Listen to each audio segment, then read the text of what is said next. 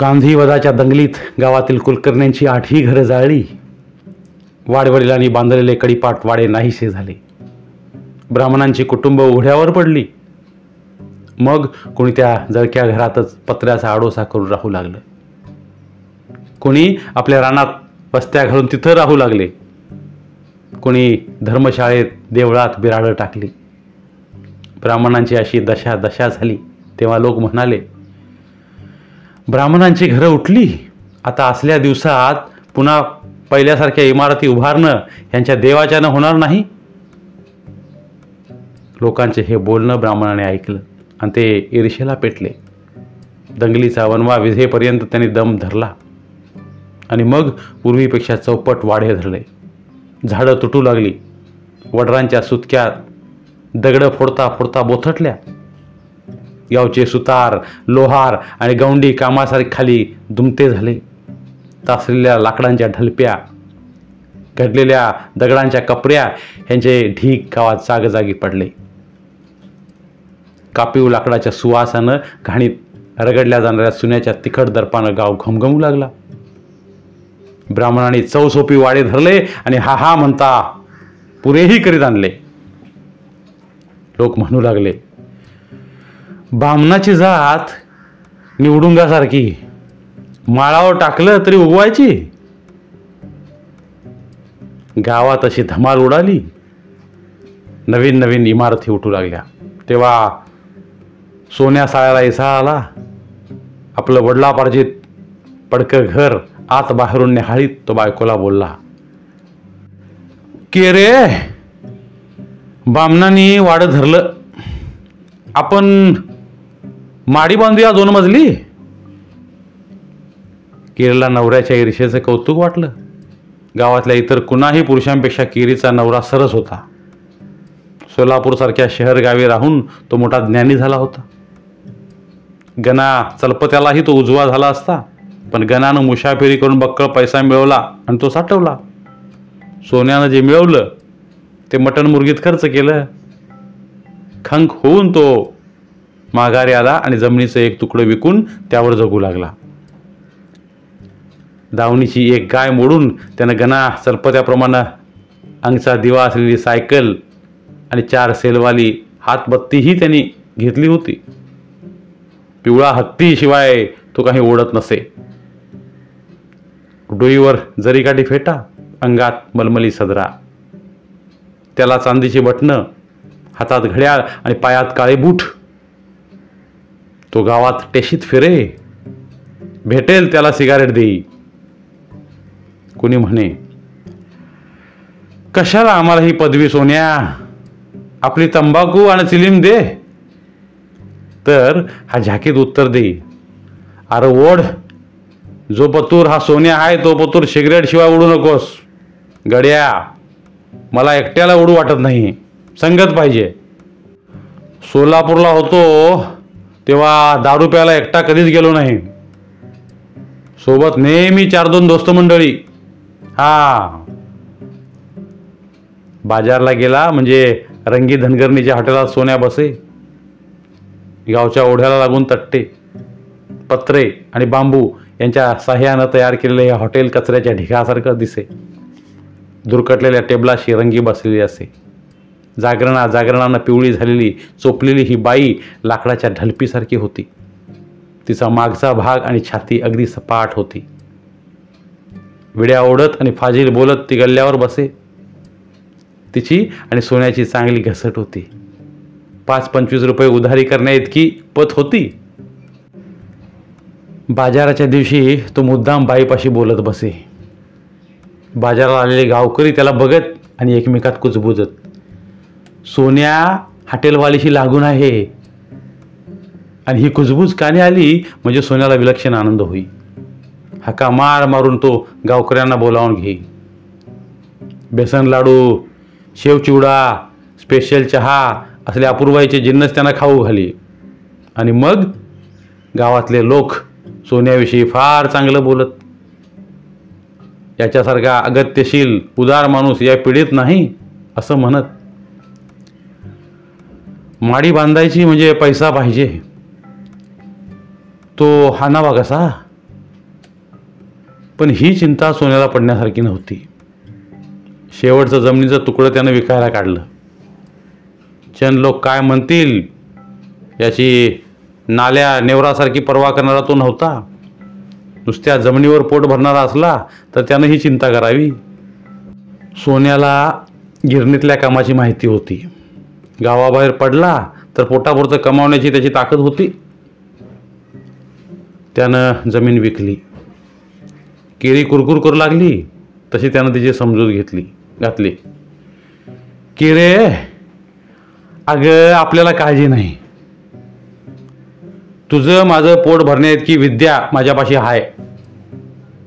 चार वर्ष सोलापूरला काढली तर असल्या आठ जमिनी घेईन. तू रडतीस का?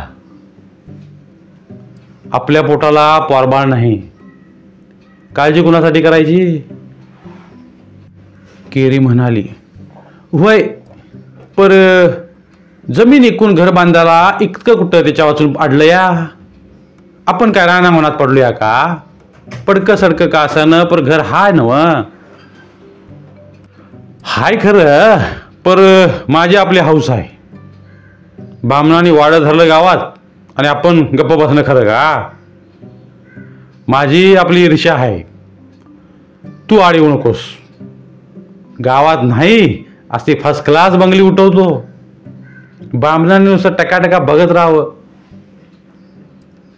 बायकोची समजूत घालून सोन्यानं जमीन विकली आणि पैशाची पिशवी आणून घरात ठेवली. मग पटक्याला रोज एक वेगळा रंग देऊन तो गावात हिंडू लागला. भेटलेल्याला सांगू लागला. माडी उठवतो. पहिलं घर पळाय आलंय गावात सावली पाहिजे. हे तर कोण राहतंय खेड्यात खरं मी जाणार सोलापूरलाच. पर गावात घर पाहिजे. घ्या. सिगरेट ओढा. पिवळा हत्ती आहे गावाला सोन्याची ईर्ष्या आवडली. बामणाला शह देण्याची ईर्षा खरोखरीच वावगी नव्हती. त्यांनी वाडे धरले तर सोन्या दोन मजली वाडी माडी बांधायला निघाला. शाबास बहादर मग सोन्या वडाराकडे गेला. बोलला वडरा दगड पाड मी माडी धरली या. बामणांच्या वाड्याचे दगड पाडता पाडता वडार जिकरीला आलं होतं. ते म्हणालं नाही रे पाटला आता माझ्या देवाच्यानं होणार नाही. बामणांची कामं होऊ देत. मग तुझं बघन. पण सोन्यानं ऐकलं नाही. चार पाच रुपये टाकून कोंबडी आणली आणि केरीकडून झकास बनवली. संध्याकाळी वडराला घरी बोलावून चारली. चपात्या आणि कोंबडी खाऊन वडर टम्म फुगलं तेव्हा त्याला गळ घातली. वडरा दगडं पाड बामणाने दिलं त्या परीस चार रुपये आगाव घे. पर दगड पाड. वडिलांना आणखी थोडे आडेविडे घेतले आणि मूळ दामापेक्षा दीडपट रक्कम कबूल करून सौदा पटला.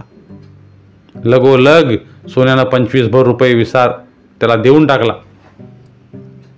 वडर कामाला लागल्यावर सोन्या इमारतीच्या कामासाठी बावळी लिंबाची झाडं शोधित सगळे मळे मळे हिंडला. पण बामणांच्या आठ वाड्याने बहुत झाडं खाल्ली होती. सोन्याच्या वाड्याला झाड राहिलं नव्हतं. मग सायकलीवर टांग टाकून तो आसपासच्या वाड्या हिंडला. सायकलीवर आलेला रंगीत पटका बांधलेला आणि हातात घड्याळ असलेला हा माणूस बघितल्यावर झाडांच्या मालकाने दर वाढवले. सोन्यानं ते घासाघीस न करता दिले. रोजगारी लावून झाडं तोडली आणि भाड्याच्या गाड्या करून गावी आणली. ईर्ष्यानं सगळं करायचं म्हटल्यावर काय? गावातले सुतार गुंतले होते.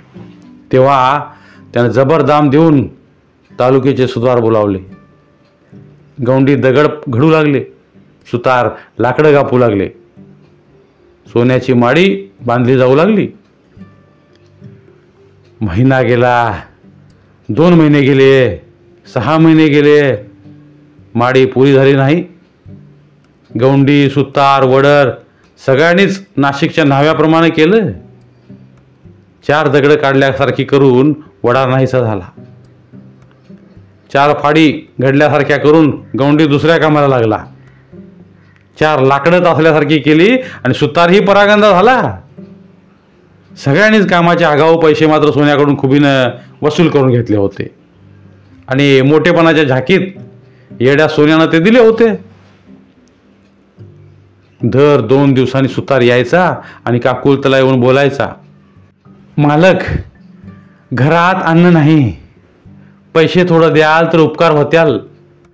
लेका काम अजून रुपयातलं चार आणे झालं नाही आणि पैसे तेवढं सगळं मागता होय. कामाची तुम्हाला का काळजी? बघा तर चार दिवसात सगळं आणतो मग सोन्या पागळायचा आणि पैसे काढून द्यायचा. ते कनवटीला लावून सुतार परागंदा व्हायचा.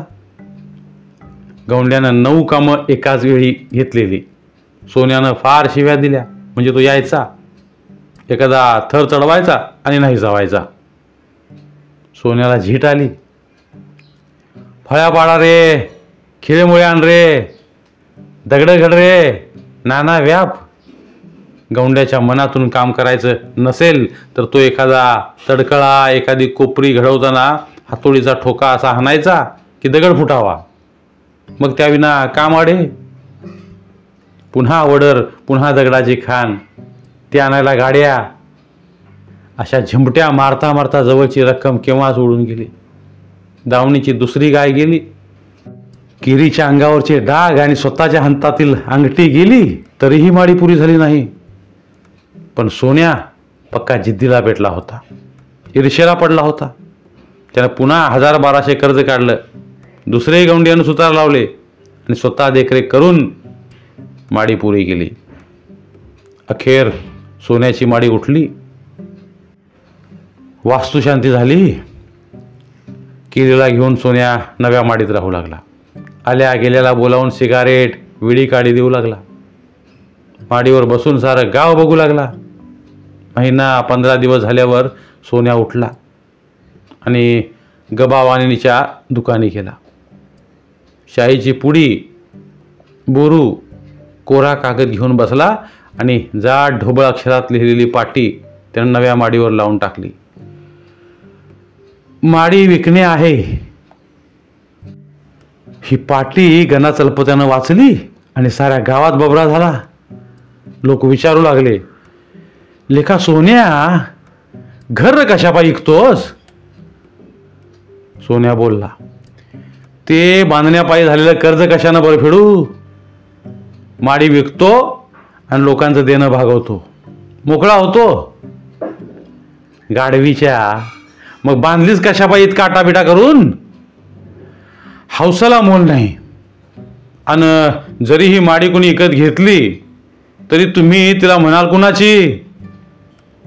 सोन्या साळ्याची माडी म्हणून ओळखाल ना मग पिढ्यान पिढ्या माझं नाव राहील का नाही गावात?